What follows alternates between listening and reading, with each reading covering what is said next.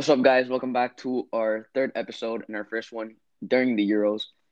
Um, we're excited to have you guys back. We're gonna be doing weekly episodes for all summer and hopefully throughout however long we can. Um, and yeah, I'll let George take it off from here.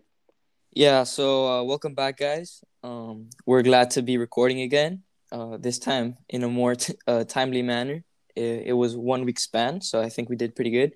So before we start off anything, uh, we we really wanted to to talk about uh talk about the Eriksen situation. We'll not talk about it, but uh, we really want to send out our prayers and um, you know to to Eriksen and, and his whole family because as most of you know, um, Eriksen suffered uh I think it was a cardiac arrest. That's that's what the the medics finally uh said it was, and you know that that moment, you know it should never be lived inside a, a, a football field, but unfortunately this time it was, and it was in a major tournament in front of all his fans, in front of his family, and we just wanted to, to I guess, you know, send our send out our prayers to, to his whole family and friends, and you know, those of you listening, we wanted you to, I guess, right now just go hug your family, hug your friends, tell them that that you care about them and love them because you never know what might happen the next day. So, uh, yeah,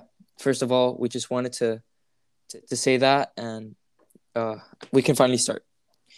So, um, some breaking breaking news as of yesterday night.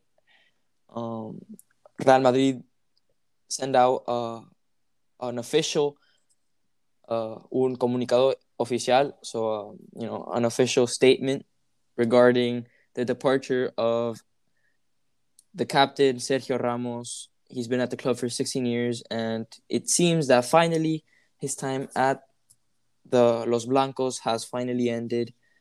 And as a Madrid fan, absolutely heartbroken. Um, it is, you know, one of the things that you never thought would happen. You know, you'd always think that oh Sergio Ramos, our captain, he'll be retiring, but um, like he said in, in his in his interview that he had this morning, um, it's always hard to say goodbye to a club that you've been in for for almost you know a big big chunk of your life. So um, we just oh we not not we because Paul you're a Barca fan, but I um just he probably won't hear this. He won't go on Spotify and, and look for us. But um, um, I just wanted to, to say that um, no matter where he goes, no matter what he does for for the rest of his life, he has been a big part of my um, life. As dramatic as that may sound, he he's uh he's been one of the people that made me fall in love with the sport. As you know, m- many people know that I've been a Madrid fan since well a, while now.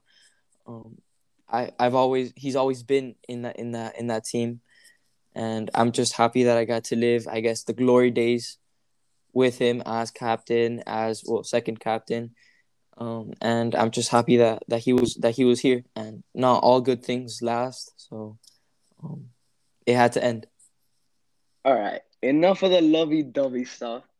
Um, yeah, as a Barca fan, we um, I don't, I don't, I mean, I respect him as a, as a player, but at the same time, he's one of those players that you just hate. yeah, Uh, obviously a big rivalry with my club, especially him. yeah, You know, always going head to head with my players. Um, you know, it's a play, it's not a player that I, that I'm that I necessarily love. I wouldn't say I love Ramos, but I respect him as a player, respect his accolades, and I respect what he's done for club and country. Mhm. Um, obviously, Clásicos won't be the same without him. He's um, one of the major players in them.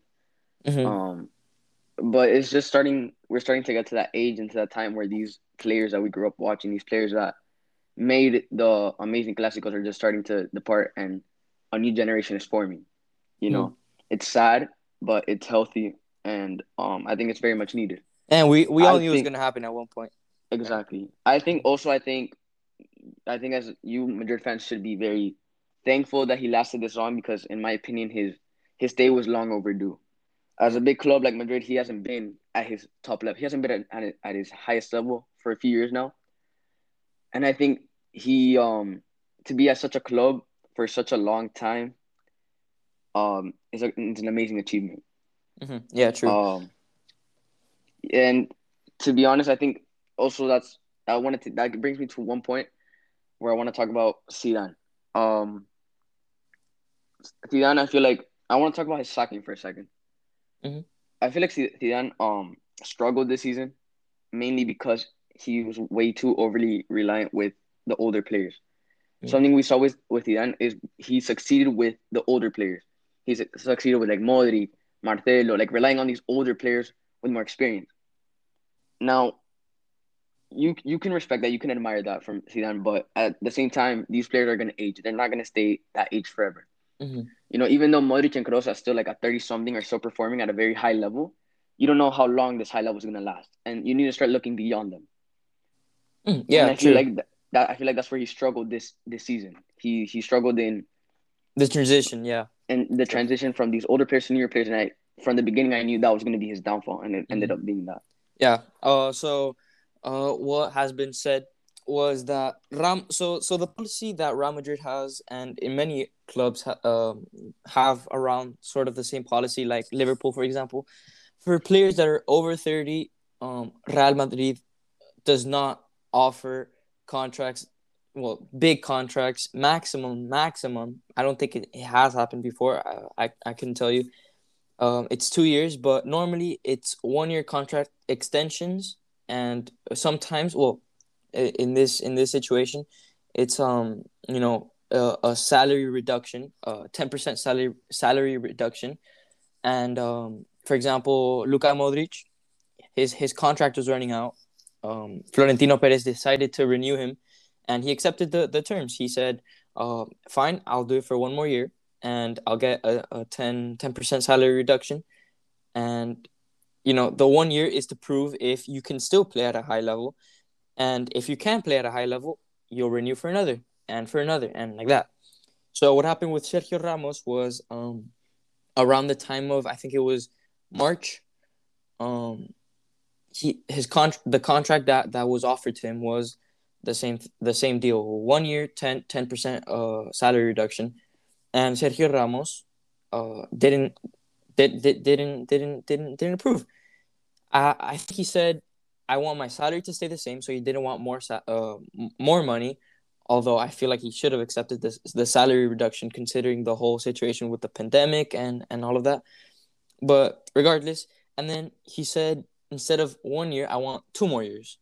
So, well, that that also, uh, I guess, sort of I, I, I don't I don't think uh, sit sits right with with Florentino Perez because a lot of times Florentino wants to prove that no player is bigger than the club, which in my opinion, um, yeah, it's true. No player is bigger than the club, but at the same time, you have to respect your players. Like, like uh, respect players like Casillas or respect players like Ramos um, who knows what will happen with Marcelo? But these club legends should be respected. I'm not saying they should be, you know, given a golden throne to sit on and give all the money in the world, because at this point they're getting old, and like you said, um, there there ha- there is gonna have to be a transition, but you also have to respect these players.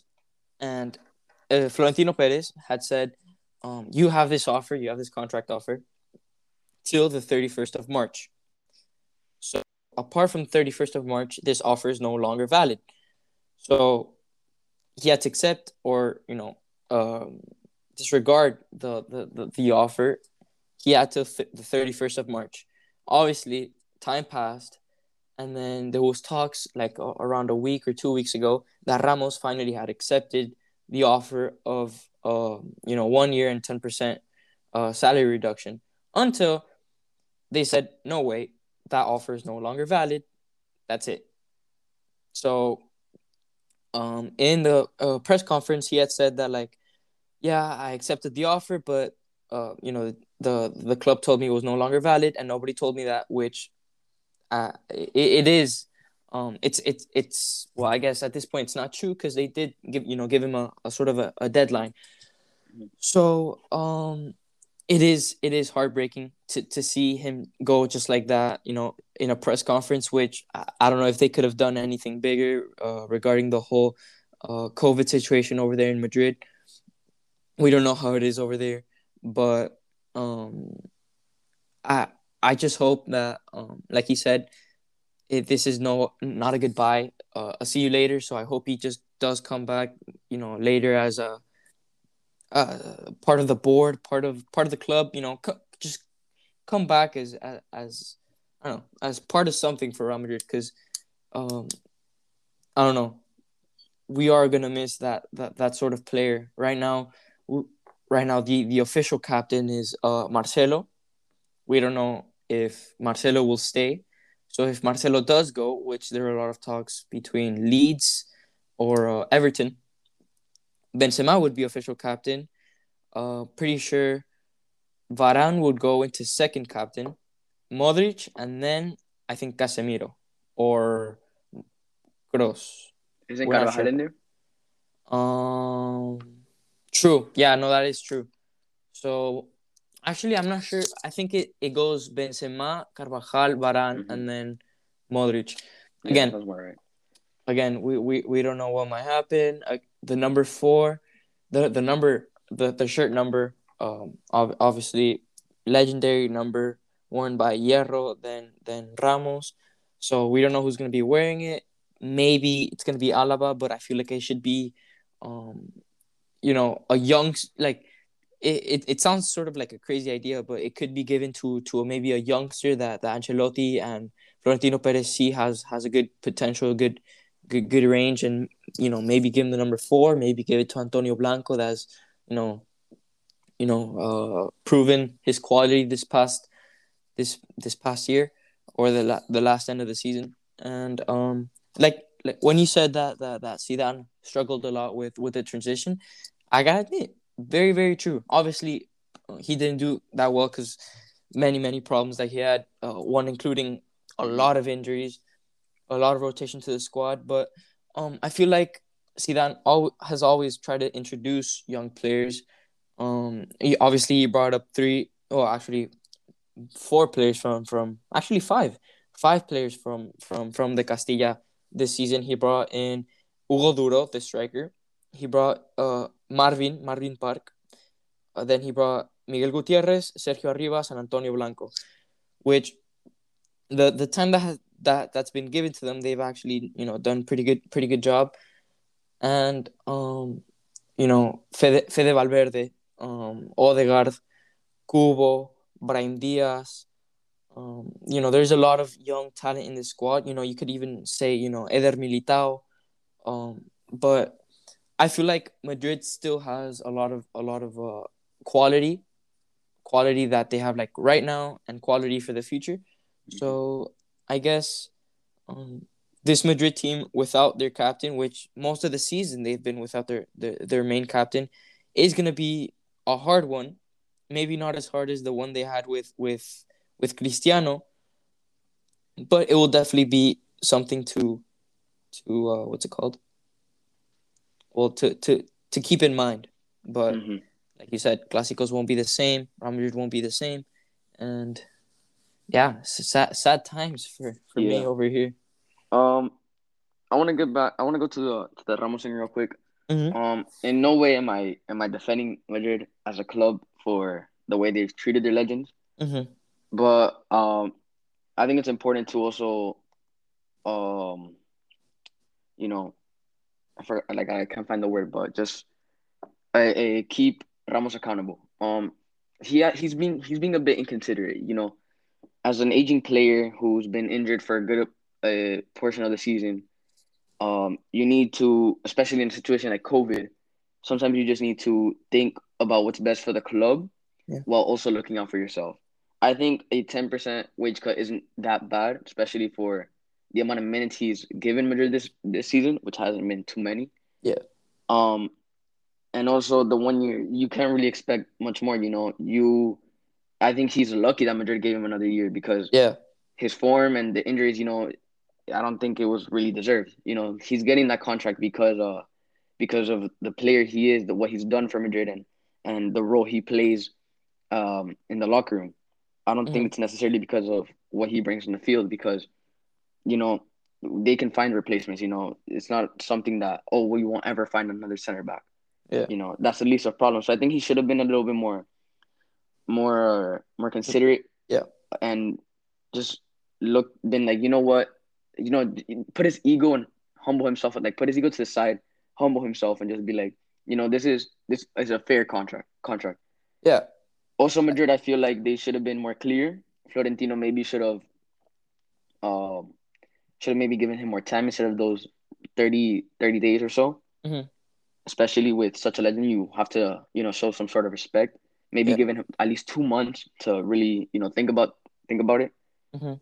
But overall, I think the, the decision wasn't handled the best in the best way Eat with either sides. with Yeah. either side exactly. But um, when it, what had to happen ended up happening. Yeah, and it's not all you know sad days for for Madrid, um, because there are reports now that, um, you know, with Ramos's departure, uh, Rafael Varane might agree to to to, to sign a, a new contract with with Madrid with Madrid. So, you know, it's not all you know sad, but at the same time, it's it's sad to see a club legend leave like this. So so yeah. Yeah. So um, you know, now that we're done with with the sad and and and yeah, with the with the sad gloomy things, we can move on to what everyone has been talking about: the Euro match day one. Match day one, full of, in my opinion, have been you know, quite quite uh, pretty pretty good games. I think. I think we've only seen like I don't think we've seen a 0-0 draw. We've seen some draws, obviously some ties, but uh, I think we've had a, a pretty good start of tournament. Uh, I don't know what, what, what you think. I, I think it's been a pretty nice start. Um, um, I think I think it's been really good actually. Is well, not really good. I wouldn't say I wouldn't say it's been the best tournament. I think uh, it hasn't been bad. You know, uh, a lot of uh, surprises in there, especially with Turkey. Mm-hmm. Um, eh, I don't I don't think it's been a bad tournament, but I don't think it's been the best tournament either. The games, uh, some games have been more exciting than others. Um, I think realistically, there's only been about like three, four games that have been that have really caught my eye. But besides that, yeah, it's it's still we're still in the early stages of the tournament. You know, you can't really expect the group stage game to be too exciting. You know, there's Yeah. such limitations. But I think I think it'll get better as as we go. But um, yeah, hasn't been hasn't been bad at all. It's been pretty good, and I've liked what I've seen so far. Yeah. So as most of you know, well, most of you, the people who who um, stayed for the for the late stages of our of last week's podcast, we talked about our Euro predictions. So we gave our predictions for the most valuable player, underrated player, underperforming player, underperforming team, dark horse, young player, uh, you know, most valuable young player, top goal scorer, and top assister. So um obviously there's still a long way to go during the, uh, for the, for this tournament to to end, but we can sort of uh, get an idea of what you know has been going, I guess, through in this match day one. So the tournament started on Friday, June 11th, with Turkey and Italy facing off. Turkey, we all thought was going to be uh, our, Mhm. a dark horse because you know uh, Yilmaz had a had a great season with with with Lille as well as Yazici. Calhanoglu, uh, you know, had a great season with Milan. So Yonku, uh, Soyuncu, Demiral with Juve, uh, Celik as well with um, with Lille. But Mhm. again, pretty under uh, un you know under underperforming, underwhelming. Yeah, underwhelming because it's not even. You were watching the game and you were like, okay, maybe second half they'll change some tactics, but the whole game they just played back, and it was kind. It, it, it was kind of surprising because the quality they have going up front, you know, it, you'd expect them to, to get a few shots in, but they they had uh, three total shots in the whole game, two cha- two like chances and one big chance created, thirty seven percent possession, um, and you know two hundred eighty two accurate passes, compared to Italy, you know twenty four total shots, eighteen chan- uh, big chance uh, eighteen chances created, sorry, and three big chances created, uh, with uh, 63% of the possession, you know, more corners, more everything. and for for for most people that were saying, "Oh, Turkey, Turkey, um, what's it called? Dark horse, dark horse." I just feel like they were the quality in in in individual player is definitely there, but I'm sorry, but this team just underperformed completely. Mm-hmm. Um, what's it called? This Italy team with, I guess, a pretty renewed squad from from the team that we saw last play in the World Cup qualifiers. From from there, uh, Mancini took over. They've been undefeated since. Uh, Insigne, Immobile, Berardi up front uh, played really really well. Immobile played really well, got an assist and a goal. Um, but you know he was moving as a striker. He was being a target man. Uh, hold the play was was great. Barella, Jorginho, and Locatelli in the midfield. Locatelli obviously has has had a pretty pretty good tournament. Uh, Jorginho controlled the tempo in the in the whole game. Although many of you might might might might say, "Oh, Jorginho's too slow." Jorginho, this and that. Jorginho, in my opinion, is is in my opinion one of the best players in that early team. Barella, um, obviously pre- played really well. Uh, young young player, Spinazzola, which was in my opinion probably uh, apart from the goal scorers, probably the best player in that game. The the Roma Roma fullback, Chiellini, Bonucci, they look like they're playing in their twenties, even though they're way past their prime, in my opinion. But still, they're playing really well. Florenzi, Donnarumma, Donnarumma, like I like I said before, he was gonna be a, a great player. Didn't concede, and Florenzi, uh, unfortunately, had to come off in the in the 46th minute for Di Lorenzo, picked up an injury. Um, but yeah, in my opinion, great game by by the by the Italians. Did what they had to do, and I think they they scored um pr- pretty pretty late. Well, pretty early into the second half. But apart from that, pretty pretty pretty good game by the Italians. What's your take? Yeah. Or, Um. Yeah. Turkey disappointing. Um. But Italy held them held them to thirty six percent possession, which is pretty low, and only to three shots and zero shots on target. Um we could sit here and say Turkey were underwhelming, but at the same time, you know, you got to praise Italy. Italy have been by far the best team in this tournament. True. Yeah. Um, they've been playing the best football, and like I said, Jorginho, very underrated player. Um, yeah, there's not really much. We, there's not really much more to say. You've pretty much covered it all. Um, Italy have been the best team, most exciting team. Um, they've shown it in all the games they've played so far, and and yeah, pretty pretty dominating. They they dominated the game pretty well, and it was pretty obvious who was to come out on top from the very first few minutes. Yeah, you're right. Then after that, uh, Saturday early in the day, Wales played Switzerland. Um, Switzerland thought they had uh, well, Switzerland uh, scored early in the, into the second half, Embolo, which played really well. Um, then Moore tied it up, 74th minute. And then what we thought was going to be a pretty late winner by uh, Gavranovic. Uh, it was ruled out offside by VAR, which I don't know about you, but I feel like VAR has had a uh, has has played a, a really good part into this tournament. Um, VAR has shown that um, if used correctly, it can be really, really um, well used, very, very well. And yeah, uh, a one-one draw.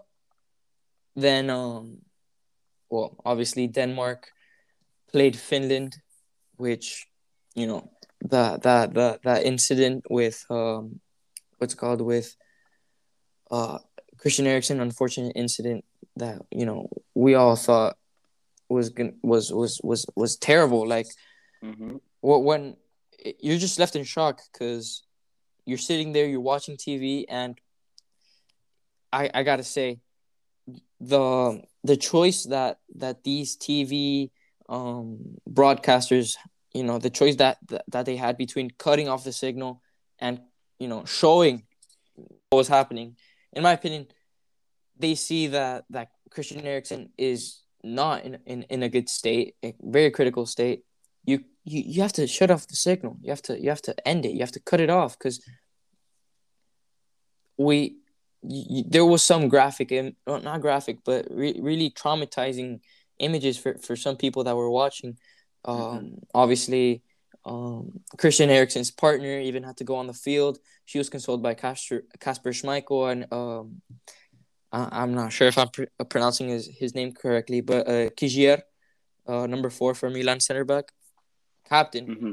Yeah, he uh, he saved his life. Uh, he saved uh, Eriksen's life. The medics saved saved his life. So there was there's gonna be like many people are saying in social media. There's gonna be one nation winning this tournament, but I feel like the medics, you know, already won. You yeah. know, this is this is much more than much more than just a a, a soccer tournament. This is, um, you know, this is beyond that. So, um, yeah, that, yeah. that that was really unfortunate. Um, so we see this game. This game was actually one of the better ones, in my opinion. Yeah. Um, total domination by Denmark. Mm-hmm. Yet they still, and this was one of our dark horses. Mm-hmm. Um, it was pretty obvious who deserved to win this game. It was Denmark, but it clearly didn't go that way. Finland only had one shot on target. Well, only one shot that which was on target, and ended up being the goal. And they only had thirty percent possession. Um, but then what a game by Hradecky, their goalie. What mm-hmm. a game. Truly the kept them in it. Truly yeah. kept them in it. Um, I don't know how Denmark didn't win this game to be honest. Twenty two shots, six on target, seventy percent possession, uh, and eighty five percent pass accuracy. Uh, it's pretty crazy, but it goes to show how how good Denmark really is. They didn't get to win the match, but they look good. They look promising, and uh, I'm looking forward to what they to what they they have in store for the rest of the tournament. Yeah. Um. Obviously, um, we don't know how the players were mentally, because you can be prepared physically to the top top level, but again, if you're not in the right state of mind, you can you know just play your worst game ever. And um, I think it was uh, Peter Schmeichel. He uh he came out saying that UEFA had given them, uh, I think it was like three options. It was either um you play the game you you play in the same day. You play, I think, the the next. You play the the the, the well the second half, and then I think the other one was you forfeit played. The match. Was it yeah. one forfeit the match? Yeah, yeah. One of one mm-hmm. one of mm-hmm. them was forfeit the match, and you know you lose 3-0 because that's how for the forfeit works, and yeah, I think that was it.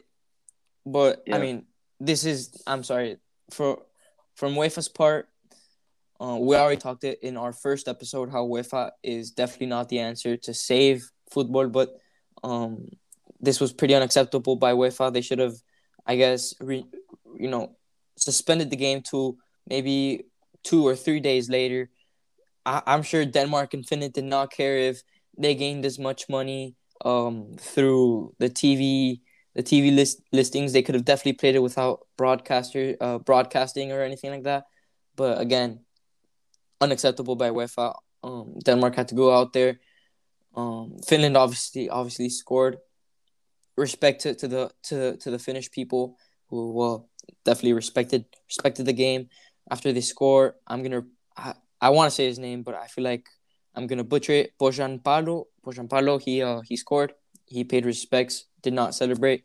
So again, this really shows the the the the, the the harmony and respect these soccer players have towards each other and um it was very sad to see but then the the people that came like I, I feel like the whole the whole world came together um to support Christian Eriksen, his family, his his friends, you know, all his loved ones. And, you know, a lot of people really felt united that day. Yeah.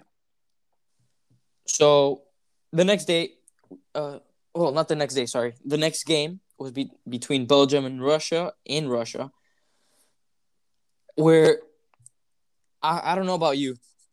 I, I, right right now I'll say I'll say what, what I thought, but in my opinion, it was sort of um sort of an underwhelming game in the fact that I feel like Belgium should have done not a little bit more, but considering the the the game that that the Russians had, I feel like it should have been like a maybe like a five six nil game. Obviously, uh, it doesn't work that game. It's not FIFA, but maybe Belgium should have been a little bit more clinical. They controlled the game completely. Um, that definitely definitely should have sentenced a little bit the game more. The game finished 3 0. There was never any doubt that Belgium was going to win since they scored that first goal. But um, this Belgium team looks a little unbalanced at times. Mhm. Uh, Tielemans sort of was underperforming at the beginning. He gave some bad passes, in my opinion. Um, Castagne, he obviously uh, are you know condolences, um, considering you know 27th minute he had to be subbed off because of an eye injury, as well as uh, again I'm gonna I'm gonna butcher this completely, but Kusayev, Kusayev, number 23. Um, obviously they went for a for a for a challenge, and did not end up well. Um, Lukaku scored two goals.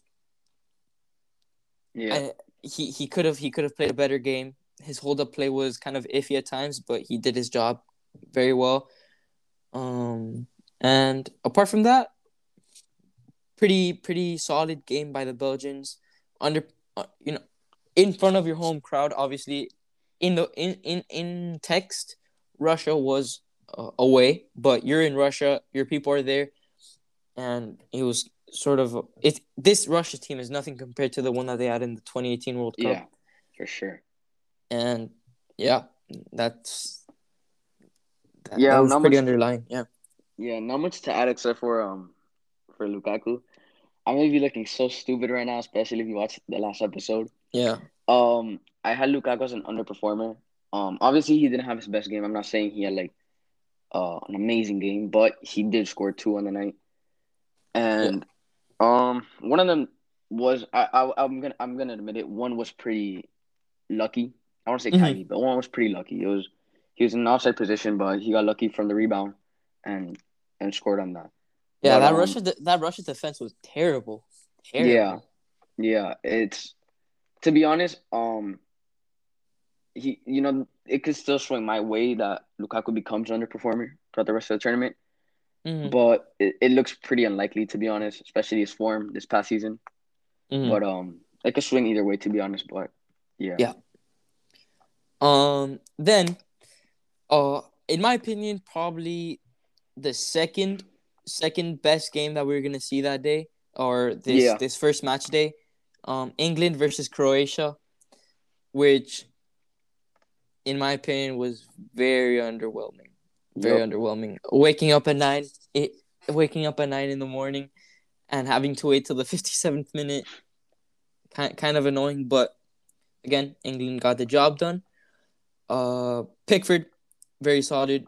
Uh, then this is this is where it, it sort of, I guess, it brought a, brought up a lot of questions um, regarding the not the formation, but the the you know what Gareth Southgate picked.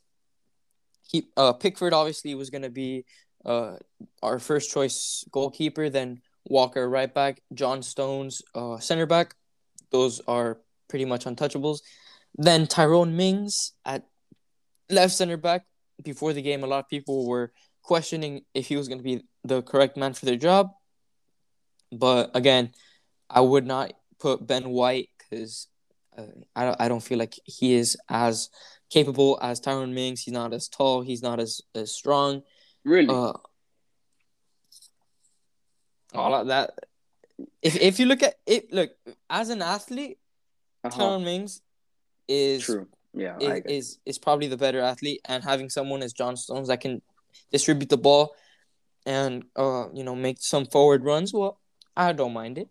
That's true. Uh, I would I wouldn't have started uh Conor Coady because he's a much uh much better three back defender. And um so yeah, I feel like Tyrone Mings at the end of the day had a pretty solid match, pretty good. Yes, yeah, I get you. Yeah, like uh Tyrone Mings fills the Maguire role better and Ben White would fill the John Stones role better, kind of. Exactly, exactly. I. And okay. um, al- although I definitely, if Harry Maguire is fit for the Scotland game, I would definitely play uh Harry Maguire. Just maybe not in a three back, just keep it as a four back. And then hmm what brought up, you know, a lot of controversy, a lot of uh critics was um Kieran Trippier, a right back, playing left back. When you have good quality at left back, so you brought Ben Chilwell and um sorry, yeah, Ben Chilwell and uh, Luke Shaw, and maybe even you could even count uh, Saka, which I, I, I wouldn't count him uh, as as as a left back, but he can definitely fill the role. Um, I have heard I had heard that Ben Chilwell had a had a little injury, so he had been left out of the twenty three man squad, which you can only bring twenty three out of a twenty six man. So that's kind of um, controversial. Um, that you don't bring in Ben Chilwell, but at least bring in I, I guess Luke Shaw into the starting eleven because mm-hmm. listen, Kieran Trippier he had a solid game again, but in my opinion, uh, Luke Shaw doing those forward runs, overlapping, uh, being able to cross, you know, first time with his left from from a good uh, pass, uh, get to get to the long balls. It, it, it should have been Luke Shaw. I don't know. We don't know if he was injured. We don't know if he was uh not feeling himself. But um, I guess Kieran Trippier had Southgate's support, confidence, and yeah, uh, the, I, I, he did the job. I guess. I mean, they didn't concede, yeah. and yeah. Um. Then. Much, yeah. Yeah, I don't have much to add to that. Yeah, I yeah. agree. Um. Then Declan Rice at CDM didn't really, you know, do much. Uh, you played the full ninety minutes, uh, forty-two accurate passes. Um, I don't, I don't think he he um he did that many bad passes. He did he had an 88% uh, pass success. Obviously no shots on target. But most passes were, were pretty good. Two long balls, two successful long balls. Um, as a CDM, it's mostly recover the ball, distribute, recover the ball, distribute. You know, get the ball from from the center backs, turn or distribute to, to the fullbacks. So pretty solid game from Declan. Then Calvin Phillips, man of the match. Uh, yep. As as I think this is his first uh, start in a major tournament. Well, definitely is because this is his first call up to an English ma- major tournament. Mm-hmm. What a player! What what what what what a player that he is. He was class. Yeah. Truly, when I when I when I saw him in the starting eleven, I wasn't too too sure to be honest. I think Bellingham and um uh, Bellingham and even Henderson if it were better options in the midfield. Mm-hmm. But after seeing that game, you know, after seeing that game, the only thing that, that assured me was that Henderson isn't going to see many minutes this tournament. Yeah, and um, it's sort of we'll we'll get to that in a bit in a minute, but um, the freedom that that that Phillips had going up and you know doing those forward runs was simply because of Declan Rice, you know, covering his mm-hmm. spot. He even said it in the in the interview. He said that um, he feels a lot more comfortable going up when he knows that Declan Rice is um, going, you know, uh, I guess cover for him a little bit more, sort of the Pogba Kante situation in the France national team. So those were the two holding midfielders. Then we have, you could say the, the forward, the the forwards, the the front line we have Sterling on the right, which uh, a lot of people were praising him a lot for the goal, which, you know, he definitely got the goal. Mm-hmm. Uh, there's nothing wrong with that. But Karim Benzema said it before. He said, there are a lot of players nowadays that can play a terrible game for almost 90 minutes, but they'll score one goal and they'll be praised as the man of the match. And he said he doesn't want to be one of those players. And in this game, Sterling, in my opinion, was one of those players. He yep. yes, he was making those runs in behind the defense. Uh, he was getting to, to, to a lot of a lot of passes, but he was just not efficient enough. Like he would lose a lot of balls in, the in the dribble in the one v one. Uh, a lot of passes were were not were not precise. Were not uh, what's it called? Yeah, just not getting to to to the man. And in my opinion, Sterling Sterling is is is is a doubt for for the starting eleven. I'm not sure he should be starting, mm-hmm. considering the season that he had. But again, Gareth Southgate has his trust, so not nothing much more you can say on that. Then yeah. the other winger, Phil Foden, which I guess you could say is a is a makeshift winger because in reality, he is much more of a, a, of a central player although he can drift out wide like he did in this game. Played really, really well. Well, I wouldn't say really really well, but I, I think he did his job as a makeshift winger. Um, he definitely brought a lot of quality into the into the team. Um, made made good passes. He had a he had a one shot that that, that hit the post. Got a yellow card, which got subbed off before it could be anything anything else. So can't can't really argue with that. Played 71 minutes in total. 71, you know, decent minutes. Not not many passes completed. Um, got had a one shot again. Had a one shot hit the post. 95 pass success, which having little passes, um, I think it was like around like 21. You you should be completing those passes. But again, Phil Foden, I wouldn't mind if he gets dropped for maybe Rashford or Sancho or somebody like that. But I, I know, uh, considering the fact that he was not playing his, his normal position, he played you know pretty decent game. Yeah. Mason Mount never stops running. Obviously, he is probably my favorite player in Chelsea. Um, I'm not a Chelsea fan, but I love this guy. He is his his work rate is insane. Makes such good passes. He can defend. He can attack. He can do all these things. So, very very very well done by by Mason Mount in my opinion.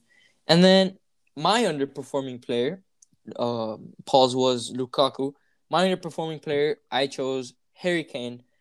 Um, and in this game, I wouldn't say he he underperformed, but he just didn't have his best game, did he? Yeah. Like he just like he, he did some some some some runs.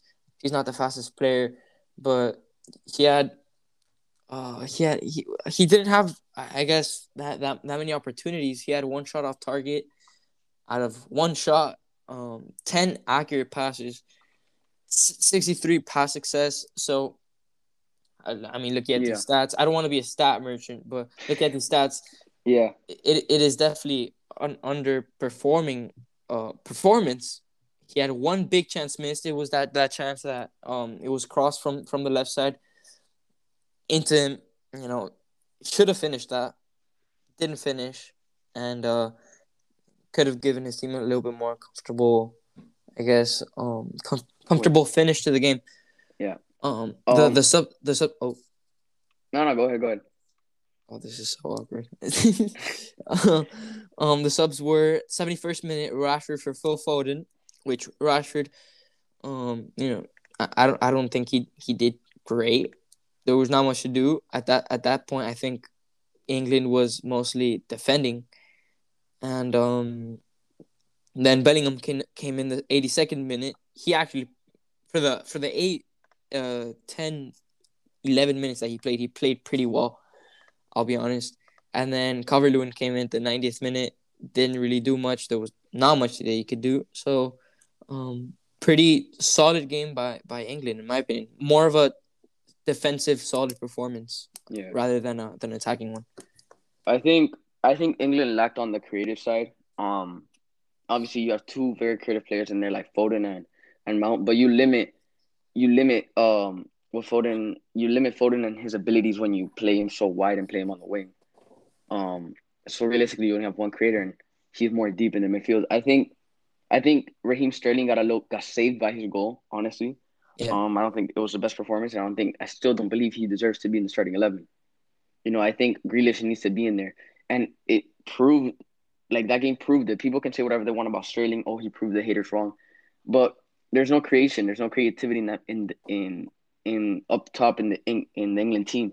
I feel like if you want to bring out the best in Harry Kane, you need someone to provide him with the with the plays up top, and that that's what Grealish brings to the to the game. Yeah, definitely. Uh, the game, like I said, lacked creativity. It lacked uh, a player in the in the in the in the front that could make an, make a chance out of nothing. Uh, make a shot. Uh, that could lead to a rebound for Harry Kane to poach off it. I think you lacked a player like Grealish or even Sancho up top, and it showed. It was closer than what I thought it would be. You know, this Croatia team is not strong. It's not a strong one by any means. Mm-hmm. Um, but they still held their ground and they led in possession, even though it's just fifty-one percent possession. Um, they beat England in possession. They mm-hmm. they held England pretty well, and they only ended up winning by one goal. that let's say that one run wasn't made, then it would have been made and it would have ended 0-0. You know, it's not if if I'm an England fan fan right now, of course I'm happy that they won, but at the same time I'm, I'm a bit worried. you Yeah. know.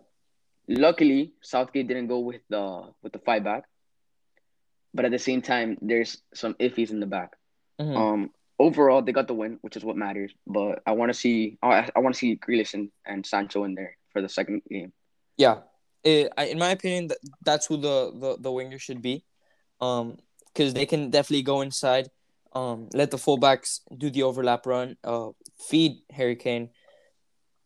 So definitely not not not not mad with the result because you know they got the result, but again, you should like like you said, they should be a little worried because when they come up to against you know France, uh, Portugal, um, maybe even Netherlands or Germany uh, you know, you have to show that that you can play um, more creatively. So again, a little under under underwhelming in the attacking uh, side, but in the defensive side, very very solid game. Uh, like we said in in the in the, in the our previous podcast, Croatia wasn't going to be an amazing team. We thought we they were going to be. We predicted that they were going to be bottom of their group. As of right now, they're third by mine uh you know by goal difference but croatia i guess held off england pretty well uh versali uh, uh, versalico uh, I, I i hate mispronouncing these names i'm so sorry uh, Versalico. versalico versalico Ver, yeah whatever uh versalico um ex uh, atletico madrid player he he did he did pretty well in my opinion he was probably the best player in that uh defense along with um, uh. Um, Liv, uh, Livakovic, he had a pretty pretty solid game at, at, at goalkeeper. Brozovic was uh was what's it called pretty underwhelming in the fact that you know he would go up sometimes and then he would drop off a little late, so there was a lot of gap in the middle. Kramaric, I, I'm not sure if if he should play on the wing. He should play more of a uh, cam position, not not so much of a striker. Uh, Modric and Kovacic, they both had pretty good games in my opinion. Uh, Yeah. The result doesn't show it, obviously, but Modric and Kovacic, Modric considering he's 35 years old now, and Kovacic hasn't had the, the best of seasons. They definitely played pretty well. That that midfield, I guess, battle was was was really intense the whole game. Probably the best thing out of the whole game. Perisic, there was there was sometimes that that he would go up, make the crosses, just nobody would be in the middle. Uh, kind of frustrating from from from from from his point of view, I'm guessing. And Rebic, uh, he he could have just done a lot more, couldn't he? Like Yeah. he should have done a little bit more. The subs, um, uh, Dalic, he made four subs. He brought in Pasalic from Atalanta, the midfielder. Uh, then Petkovic, uh, he he brought in for uh, what's called uh, for Rebic at striker. Uh, Brekalo he brought on for Kramaric, and Vlasic he brought in for Brozovic. So pretty position to position changes. Uh, I feel like Croatia could have, I, I guess, fought a little bit more in the dying minutes. Um, although they were knocking on the doorstep for the last 15, 20 minutes. But again, England got the got the got the result, and there's nothing nothing much more to say about that one. Moving forward, uh, we got Austria versus uh, North Macedonia. One of the more exciting games. Eh, Yeah, I was gonna say that. Um, a lot of people were were saying were memeing a lot of Austria, North Macedonia. Oh, a lot of ha ha ha ha. Um, nobody's gonna watch that, but like, but in my opinion, out of all the games we had, um, So far. so far, like up to that point, it was definitely the most entertaining game. Like no joke, it was probably the most entertaining game. Um, obviously North Macedonia. This is their first major major tournament. Um, pretty, pretty like I, I'd say pretty. I guess solid team from from North Macedonia. Um, they played a, a pretty I guess I don't want to say complete game because there was a lot of miss missed passes, missed shots, uh, a lot of miscommunication. But considering you know they were playing a, a, a pretty solid again, pretty solid Austrian team, they played pretty pretty well. Um, obviously the stars in this North Macedonia team are uh, uh sorry, uh, Goran Pandev, uh, Bardhi from from Levante, and then Alioski, um, that plays in Leeds, played you know they played a three back, so um, so it was definitely definitely a, a, a team that that that you know gave it their all. Elmas was pretty good, so North Macedonia pretty good pretty good uh, team. Then Austria obviously Bachmann had a pretty good game, although he made that that one error uh, for for the North Macedonians goal.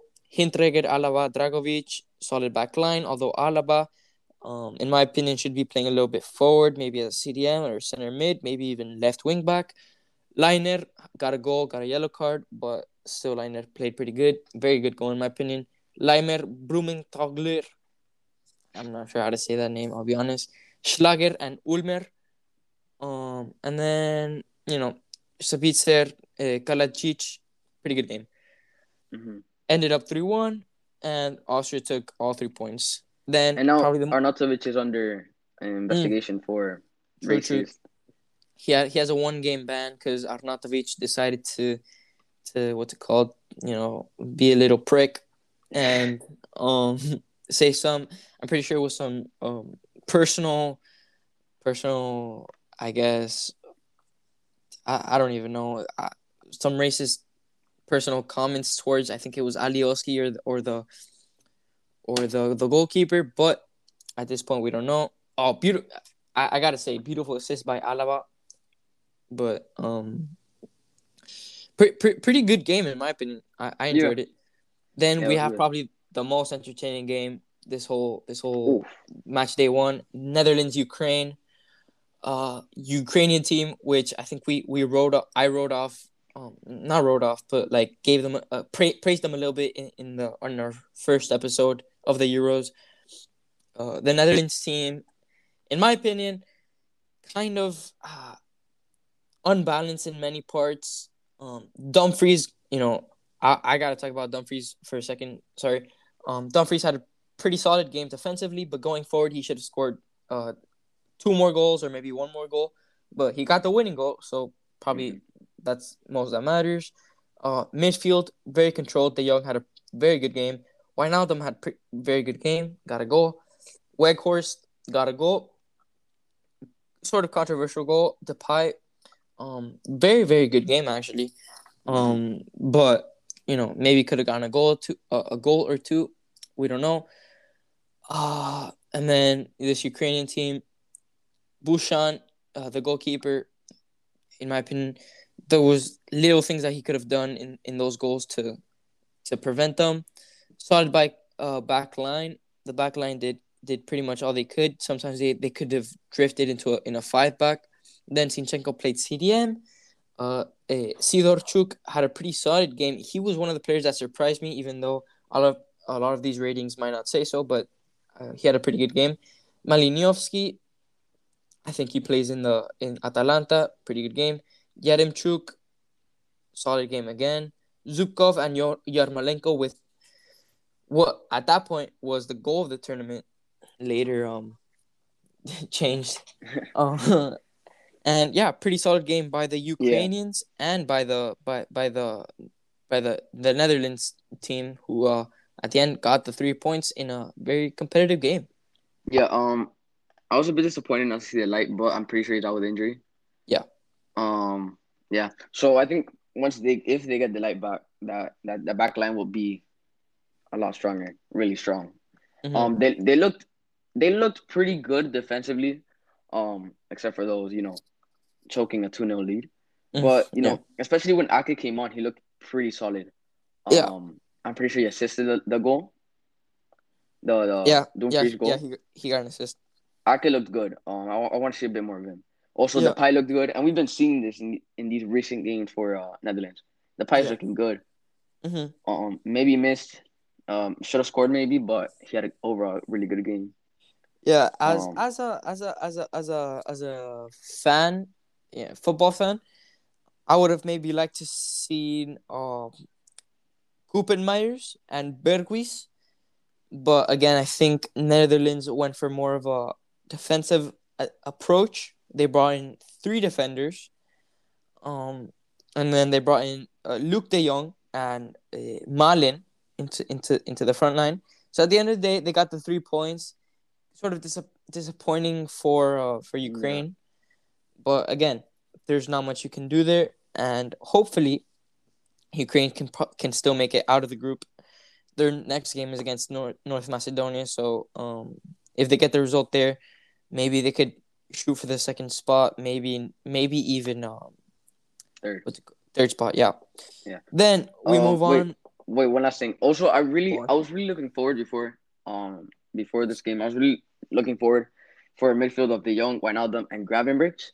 Mhm. Um, de Boer ended up going for de Roon, but I really want to see Gravenberch in that midfield. Which I the, see. de Roon had a had a pretty solid game in my he had a good game, but I want, I want to see Gravenberch with De Jong. I want to see how they play together. Something Yeah. I'm just, I'm looking forward for. Definitely. Then we have uh, the Scottish debut in in in their first major tournament in uh, in quite some time, if not their first ever major tournament, which I don't think is the case.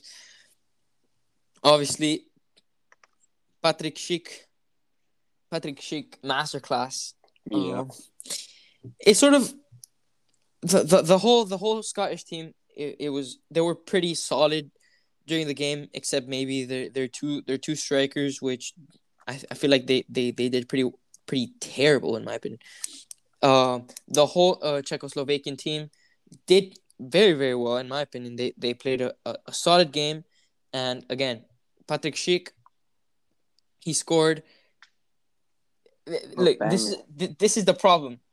He scored pretty late into the first half and pretty early into the second. That really hurts most teams because when he scored the second goal, Scott Scotland were were right on top. Uh, they had hit a crossbar right before I think, and then uh you know Patrick Schick decides to score a 40 50 yard screamer for for no reason.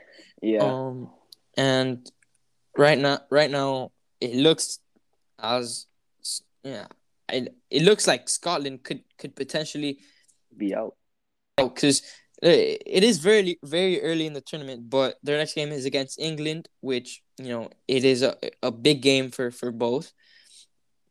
But if England were to were to beat Scotland and their their their last game would be against Croatia, it, it, it is going to be a pretty good game.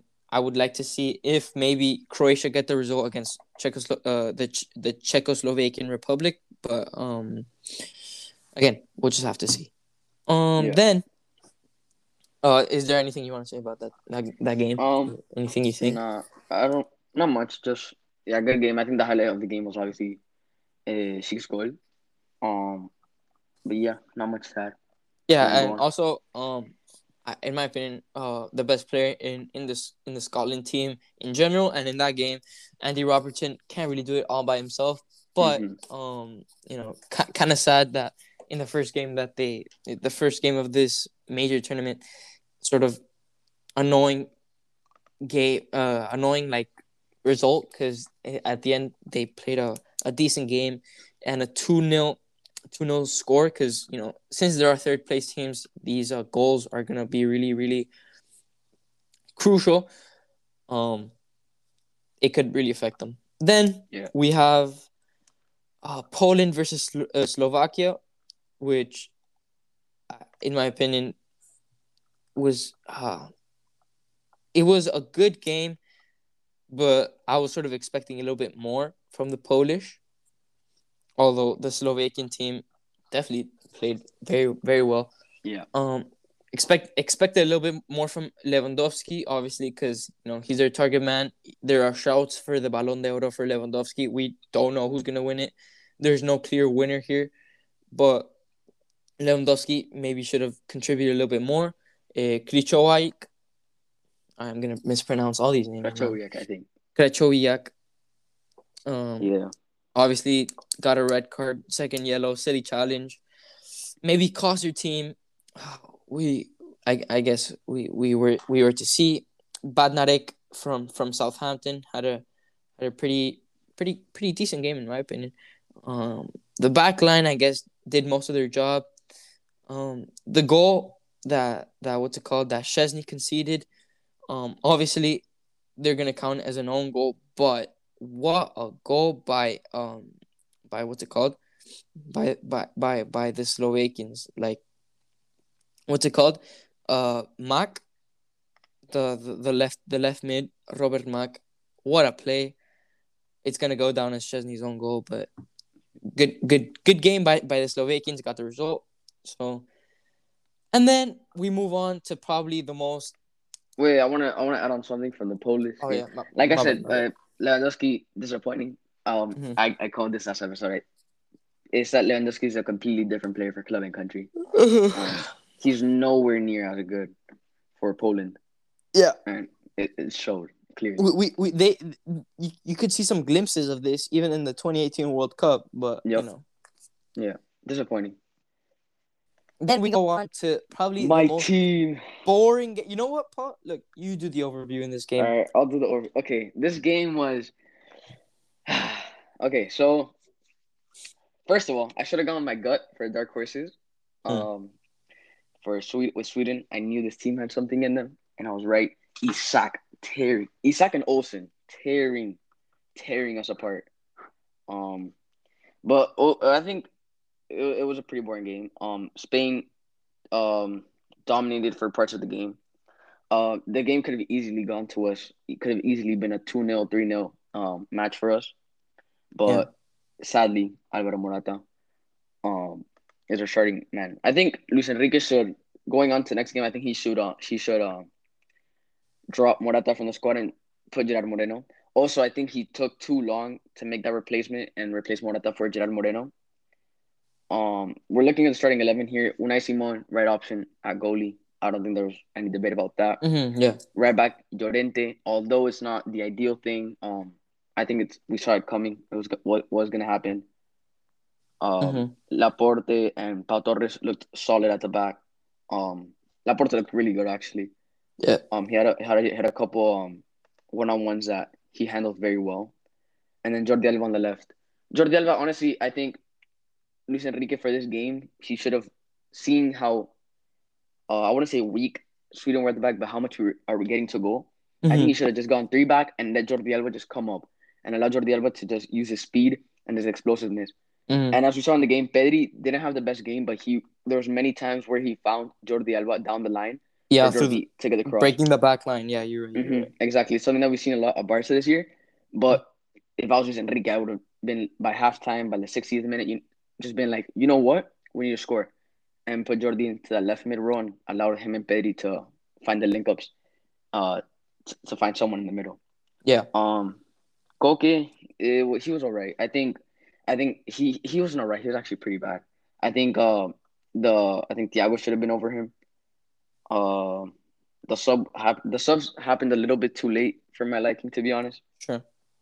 And I, I, I feel like that's what that's what Luis Enrique struggles with, even at Barca. That's something that he was criticized for a lot for making substitutions too late. Um, definitely something he needs to improve on. Rodri, eh, solid.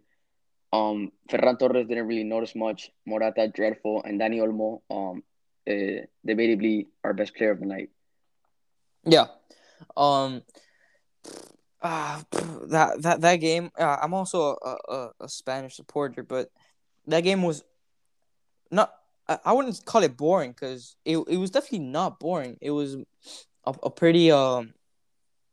I wouldn't say exciting, but a, a good game to, to watch it, as a, as a football fan. Um, like you said, I agree with everything you said completely, but the fact that, in my opinion, in the, the fact that Sweden had the, the more clear cut chance to score to, to go Mhm. up one 0 which obviously uh, Be- uh, Marcus Berg, you know, didn't didn't just didn't want to score.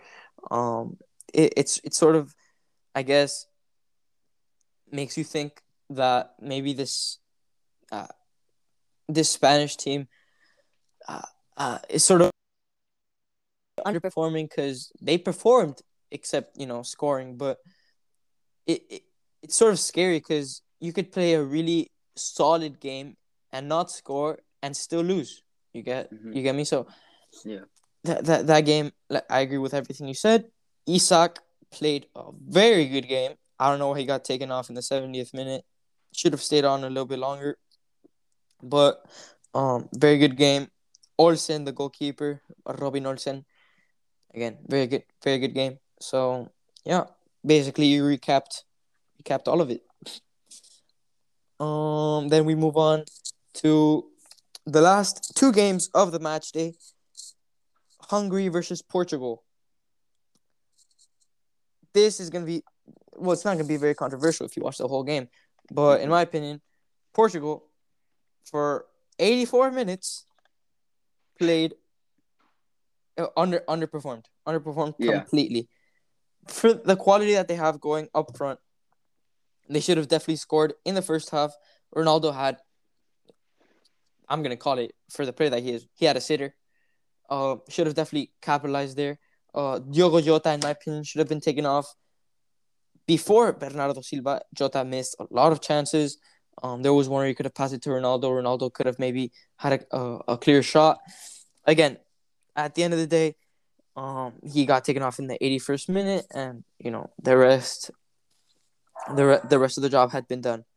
Yeah. Um, in my opinion, the best player in in that port in the in the Portugal team in the in the whole game, uh, was not Ronaldo because Ronaldo, he had, he had a he had a solid game, but he he I guess he only scored two goals, and uh, I I wouldn't judge him off only those two goals.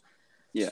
But um, in my opinion, the best player, in my opinion, in my opinion, was Danilo Pereira at the CDM position. Um, maybe you should not have gone with two holding uh midfielders against Hungary. You should have tried to Mhm. score a little bit more. At the end, they did get a comfortable comfortable lead. But Danilo Pereira controlled the midfield completely. Um, very tall player. Um, he did it, most of his passes he completed. He he had sixty one accurate passes. He played all the ninety minutes. Um, and you know, ten Yeah. long balls, eight accurate long balls. Um, he he recovered. He recovered, and then he's distributed. Um, Bruno Fernandes played a, a sort of different role than what he has than than that he plays at, at Man United, but you know didn't play a terrible game. Renato Sanches should have brought should have been should have been brought on a little bit earlier. Other than, uh, other than that, maybe have brought on um I don't know maybe Joao Felix to change up a little bit game, but at the end they got the, the result two goals by Ronaldo, um and a pretty solid game from from the from the Portuguese. Obviously, Yeah, Ronaldo I- scored a pretty good goal. Yeah, I think Renato Sanches has to be in the starting eleven. When he Yeah. came on, he played really well. Yeah. Um. Also, Diogo Jota should not be starting for next game, and Andre Silva should be over him. He also played pretty well. Um. But yeah, besides that, Ronaldo didn't play. He didn't play that well, but the goals at the end saved him and also helped his uh his performance. team. You could say. Yeah. Yeah. Um. Uh, Ra- Rafa Silva. He. I don't think he played a good game. Got two assists, but I don't think he played a, a good game. He got he got subbed on in the seventy first minute. Then Andre Silva should have been subbed on a little bit earlier. João Moutinho to the 89th minute. There was not much to say. Um, and you know, comf- comfortable and and uh, last minutes by by Portugal. Hungary uh, had previously scored a goal uh, around the the 70th 70 something minute. Um, obviously it was offside. It it was justified offside, but Hungary had a, had a pretty solid game in my opinion. Sort of harsh. Three goals is pretty harsh in my opinion, but solid game. Really liked um uh what's it called? Uh Gulacsi he he he, he saved a lot of goals. Uh Lovrencsics uh right wing back. Played pretty well. And yeah I mean we all we, I think we all knew that Portugal was going to win and at the end of the day they they did win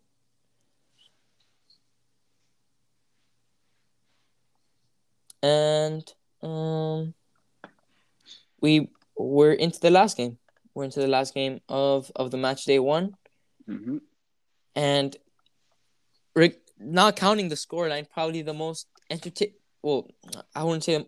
Yeah, I'm gonna call it the most entertaining game in the whole of match day one, simply because it's two European powerhouses, France, Germany, a lot of history, and uh, you know, you're looking at many of these stats, looking at a lot of, uh, you know, looking at the score. In my opinion, very entertaining game. Uh, once you know France scored, well, not France, but once Hummels scored the own goal, uh, France France's plan was probably hit the Germans on the counterattack. Exactly what they did. Uh, scored two offside goals, which very disappointing because that first Mbappe goal was very, very, very nice, Amazing. and um, that Benzema goal, uh, like that celebration, you could see how much it meant to him. It, sort sort of annoying that he got ruled offside, got ruled offside. Um, you know, very like very well. There's there's no argument there. Very solid performance by the back line. I really enjoyed Pavard. Benjamin Pavard played very very well at the right back position, going forward, doing those overlaps. Uh, Griezmann played very very good defensively. He is very very good considering he's an attacker. hmm Uh, Rabiot played pretty pretty decent. Played ninety minutes until he had he had to get subbed off because I'm not sure if it was an actual injury or if, if he was just wasting time. But Rabiot had to you know come off. Pogba and Kante played so good. Like Kante defensively, so good. Pogba going forward, so good. Uh, sort of uh, the thing that happens with England with Declan Rice and Calvin Phillips, but obviously with a little bit more um quality, I guess. Varane and Pepe solid, and then Mbappe.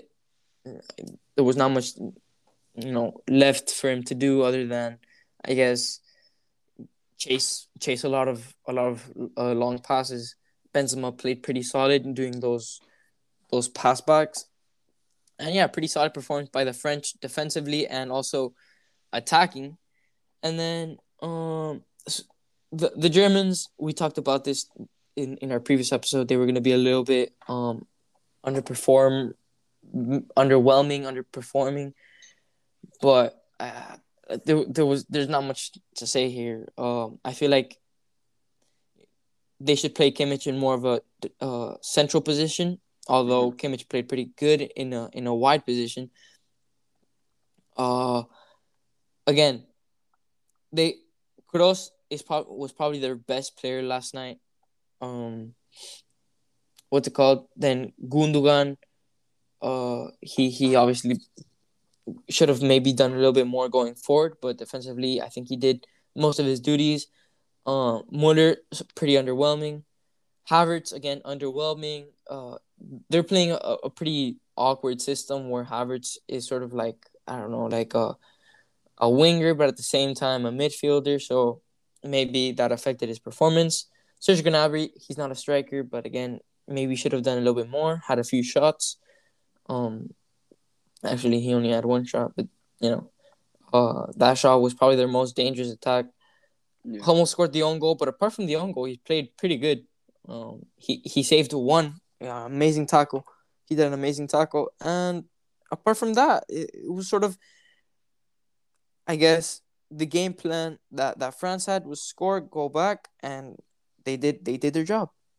Yeah, I think um I was a bit surprised when I saw them play a four three three, especially with Rabiot in there. Um, but at times you would see Rabiot drift far to the left.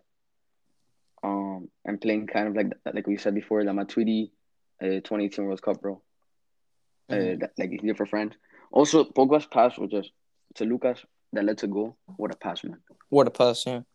Um, Griezmann defensively, like you said, defensively super underrated. And we've seen it for Barca too, especially in super in the Super Copa final. Um, after even after he had scored two goals, you could see him dropping down to as low as a left back and just helping out defensively. And he's just one of those players that can do honestly anything. Now that he can defend, he can attack, he can play make, he can pretty much do anything. He's Yeah. a very complete player and one that you want on your, on your team. Also, Germany, I feel what Germany lacked was a, a true number nine. They lacked someone that can put the ball behind the net. Mhm. Although Werner isn't someone you can really rely on, um, on that. I feel like he has to be start. starting eleven. He Yeah. should. His pace, he just brings so much to the team, and who knows? He he could have a breakout tournament where he does like he becomes like this clinical striker for Germany. Although it is unlikely, it's still a possibility. And you don't want to go into a, t- a game with possibly the best team in the tournament with no real striker. Yeah. You know, Gnabry did his attempts, but he's not a nine. He that's not where he plays. That's not where he used to playing. He Mhm. can play there to the best of his ability, but if that's not where he's used to playing, that's not where he knows how to play. You can't really expect too much from him. Yeah. Yeah. definitely. Um, I think I expected more from this game. Also, France a little bit underwhelming, but like you said, they got their goal and they just parked at the back and played on the counterattack. Um, I did expect a little bit better, but you know they got the job done. They got the result, and that's all that really matters. Yeah.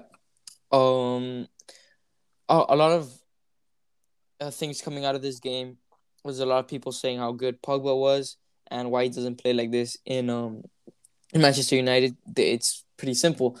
If you it the answer for Pogba's performance has to be Kante. Like the the the Yeah. fact that that that that Pogba can go up with much more freedom and Kante is there to cover for him, and Pogba knows that he is there to cover for him. It definitely gives him a little bit more um freedom just going forward.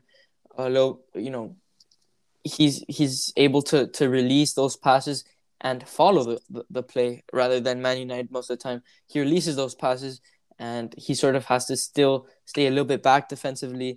So, uh, in, in my opinion, if United, there has been a lot of talk about this, which I don't think it will happen, but if Man United do bring in Declan Rice into the midfield, it could help Pogba Pogba's performance in this Man United Mhm. team a lot more rather than playing him sometimes out wide or sometimes as the other CDM. He, I think he just needs a better partner in that midfield. Yeah. So, I said this. I said this last episode too. What Pogba? The reason Pogba doesn't play like this for United is because he exactly. Um, he needs someone behind him. mhm. He at United he's limited too much and what he can do up. They leave him as the last man. Well, not last man, but like last midfielder. They leave him. They play him as a five, and that's just too defensively for what Pogba brings. You're limiting way too much. Yeah, Mhm. he can play there. Um, he'll do the job, but at the same time, you're limiting him way too much, and ultimately taking away from your team. Yeah, hundred percent. Excuse me. Um. So yeah, that that was the last goal of match day one. The the, last goal, the last game of match day one. Um, sort of. I, I don't want to say underwhelming because I think we've used that word enough today. Mhm. But um, so, so solid few few games to start off. I feel like some games to look forward to in match day, in match day two, are probably Italy, Switzerland, Denmark, Belgium, Netherlands, Austria, Scotland, England, Portugal, Germany, and Spain, Poland. Those are some some games that I would say are, I guess, the most exciting. Um, Yeah. But apart from that, that is that is the end for match day one, and hopefully match day two will not disappoint. Um, do you want to go over the the the the players and what we talked about Yeah, yeah, about last episode and Yeah. how the follow ups? Yeah, so I wrote them down over here uh, for Euro predictions.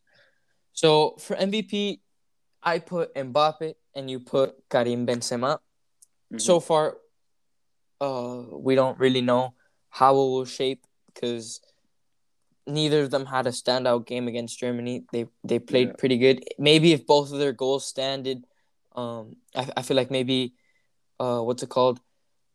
Mbappe would have been given man of the match because he, would have gotten an assist and a goal. They didn't stand, and uh, I guess he didn't. In in in in quotes, he didn't play the most exciting uh, game that he could have played. But you know, France did their job. It was more of a collective performance rather than an individual one. Same with Benzema. Then for underrated player, I put Donnarumma. Again, he he kept a clean sheet. He did pretty good. There was not much that he had to do. And then for you, you put Timo Werner, which sort of disappointing that he didn't start against France. we don't know how the rest of the tournament will shape out for Germany and for for Timo Werner. Hopefully, he starts next game, which would be against Portugal. But um, there's still yet many many games, uh, for for for hopefully for the Germans. Yeah. For underperforming player, I put Harry Kane, pretty underperforming, uh, underperforming uh player in the Croatian in the Croatia England game. In my opinion, should have done a little bit more. Got the result. And Paul, you put Lukaku. Which, I put Lukaku. Um, yeah. Um, like I, I mentioned this before. Um, he he didn't have a bad game. He had he scored two goal, two goals. Um, one was pretty lucky, like I said, like I mentioned before. Mm-hmm. Uh, you know, he had he he he started off the tournament pretty well, two goals. You know, you can't deny that. Um, obviously not the best performance, but as a striker, all that really matters for you are the goals. Mm-hmm. Um, so yeah, I said this before. It could really go any way. He could have a disaster class of a tournament for the rest of what's for what's remaining, or it could go. He could become the MVP. It's really unpredictable. But um, if I could change my my prediction, I, on, I honestly would, because he there's a strong possibility he he ends up as one of the best players of the tournament. Very very true. Then for underperforming team, this is where I where I take the clown mask and put it on. I put Belgium. I put Belgium, and uh, they played uh, Russia, which was a pretty weak team, so we were expecting them to get the result. But if Belgium get knocked out, maybe round of 16, or because they're definitely going to get past the group 100%. But if they get knocked out round of 16, maybe quarterfinals, it'd be sort of uh, uh underwhelming for the Belgians. So yeah, I sort of got that prediction wrong. And for Paul, you put the Netherlands. I'll let you take this one. Yeah, Netherlands. Um, they look better than what I than what I expected against Ukraine. To be honest, I expected a much weaker team. Also, it it does help their case that Depay and um De Jong are in really good form mm-hmm. coming to this tournament. Um, they looked a lot stronger than what I expected, to be honest. But um, yeah, it, as I said, it's really early in the tournament to to tell if our predictions are right or wrong. So it could go any way, to be honest. But they they look a lot stronger than what I expected. Yeah. Uh, for dark horses, we both agreed that Denmark was gonna be our a dark horse, and I feel like if this whole Christian Eriksen thing would not have happened, they would have definitely won that game, and they could have you know gone much much further uh, further although right now we don't know how things are gonna uh, end up. We don't know how the how the danish team feels mentally physically so i guess we'll just have to see but i mean as of now obviously on paper they have a loss it's gonna be sort of difficult to get out of that group maybe if they beat yeah. belgium they have a, a, a better chance yeah right now well, right now, as we're filming this, they're playing against Belgium. Um, Denmark came off early. Yussuf Poulsen scored in the second minute. Um, yeah. Right now, they're in the 64th minute, and Thorgan Hazard tied around 10 minutes ago in the 54th minute. So right now, they're tied with Belgium. They're 1 1. Um, they're looking good. And yeah, Denmark, I still think they, they, they, they can still be uh, dark horses. Mm-hmm. And I think, I, but I think I should have stuck with my gut regardless. I think I should have gone with Sweden. Like I said, they look good against Spain, especially uh, Isak. Mm-hmm. Um, but yeah, Denmark. I, I think they're still gonna make it out of the group, and I think they they can go pretty far in the tournament, further than what people expect them to. Yeah. Um. Then for young player, um, well, most valuable young player, um, before we say our, I say our picks, uh, I feel like it's sort of hard to pick a young player because you don't know if they will start or if the manager has you know confidence, uh, trust these players. So it's sort of hard to, I guess, uh, figure out if they really will play. Because at the end of the day, some of them don't even play or they'll play ten minutes. So for me, I put uh, Joao Felix, which is, you know, sort of I, don't want to say frustrating because well I, am not really a Portugal fan, but uh, picking him as my young player and not seeing him even come on, it was sort of like, oh, okay, so this is how it's gonna be for the rest of the tournament. It's like I, I don't see him starting another game because if he was gonna start, it was gonna be against Hungary. Let's be honest. But again, I, I don't see him playing as much as many people think he will. And for Paul, you put uh, Jude Bellingham. Yeah, Jude. I think coming to the tournament, he should have been um, a starter or at least someone that was in contention for this first starting spot, especially with the season he had. But um, obviously didn't start the first game against Croatia. Uh, came in as a sub, but I think with Calvin Phillips, I think the people, the person he's mainly competing with is Calvin Phillips. I think Mason Mount and Declan Rice have secured their basically. places. I think their roles. Uh, I think their spots in the starting eleven are kind of cemented, and I don't Mhm. think they're going to be changing. Yeah. So I think he's mainly competing with Calvin Phillips, and the game Calvin Phillips had against Croatia doesn't really help his case. Yeah. Uh, hopefully we get to see a little bit more of Bellingham next game, and throughout the tournament. But um, yeah, he didn't get many minutes as he wasn't really allowed to. Yeah, definitely agree with you on that one. Um, then for top goal scorer, uh, basically the same thing. Uh, as our MVP, we put, um, I put Kylian Mbappe, and you put Karim Benzema, and in that in that section of of what's it called? Uh, in that section of, the, of our last podcast, we were saying that if France are gonna end up, well, we predicted they were gonna end up winning, and um, or no, I, th- I think we actually said Portugal was gonna end up winning. Uh, I'll, we'll Did have to. I'm pretty Uh, sure we said France. Yeah, I, I think we said France. Yeah, Mhm. and since we said France, we we we predicted that if Benzema and or Mbappe were gonna get most valuable player, they were probably gonna get top goal scorer. And yeah, I think that's that's what we based it off on. Yeah. Um. I mean, if they would have had their goals, they would have been at one goal. But right now, top goal scorers are, I believe, Lukaku with two, Immobile with two, and there's one more. I think. Ronaldo with two, and then Patrick Schick with two, I think. And, exactly. Yeah. So there's four players tied at the number. And and, Lo- and two goals. Locatelli, Locatelli scored. Um, And as we were recording this, the match day two already already started, and Locatelli scored two goals. So, I mean, the race is is is wide open. I think we'll be able to see who is really the top goal scorer in the in the in the knockout stages. Mhm. Then for top assists, I put Bernardo Silva, which it's sort of hard for Bernard Bernardo Silva to get uh some assists considering um he's playing in a, a con el pie cambiado, so he's playing on the right, uh, being a, a- left a left uh, footer, but uh, again, he he could get some some important assists throughout the tournament. Hopefully, maybe he he can slot in a little bit into into the middle. It'll be hard with Bruno Fernandes taking that spot. Uh, but Bernardo Silva could definitely still get top assists. I am, I am still pretty confident in him. He he's a great player. I really like him. And then Yeah. you, Paul, you youngster, you put Antoine Griezmann. Yeah, I still agree with that. I think Griezmann can be a top um assist provider in the tournament, especially with the people he has Mhm. in the front with him. Um, obviously no assists against Germany, but um, I'm still hopeful as to what he can bring for France. Yeah, and I think we both agreed on this that uh, we had said that if Mbappe or Karim Benzema are top goal scorers are and are M- a lot of that will be thanks to Antoine Griezmann. Um, assists maybe. Very sorry, guys. Technical difficulties. Um, we're not sure what happened, but regardless, um, yeah. So Antoine Griezmann, Paul.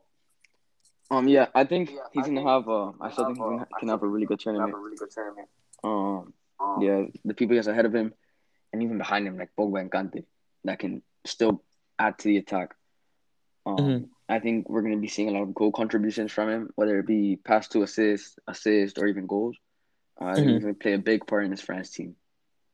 Yeah, and uh uh hopefully hopefully we can get most of these predictions right right now it seems sort of like 50-50 some predictions are eh some predictions are okay Mhm. but um we're i think we, we we already kicked off into match day two we're into the second day of match day two obviously recording and reviewing everything about match day one and next week we will do um uh, a pod uh, an episode about match day two, so on, so on, so on. So uh, stay tuned.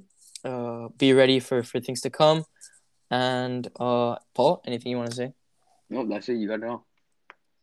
Perfect. So thank you guys for joining. Um, it's been a pleasure, uh, you know, being with you guys again, and hopefully you got to to till the end of the podcast. So um, have a great day. Hopefully you guys enjoy this this this summer of uh, filled with a lot a lot a lot of football. So um, have an amazing, a wonderful day.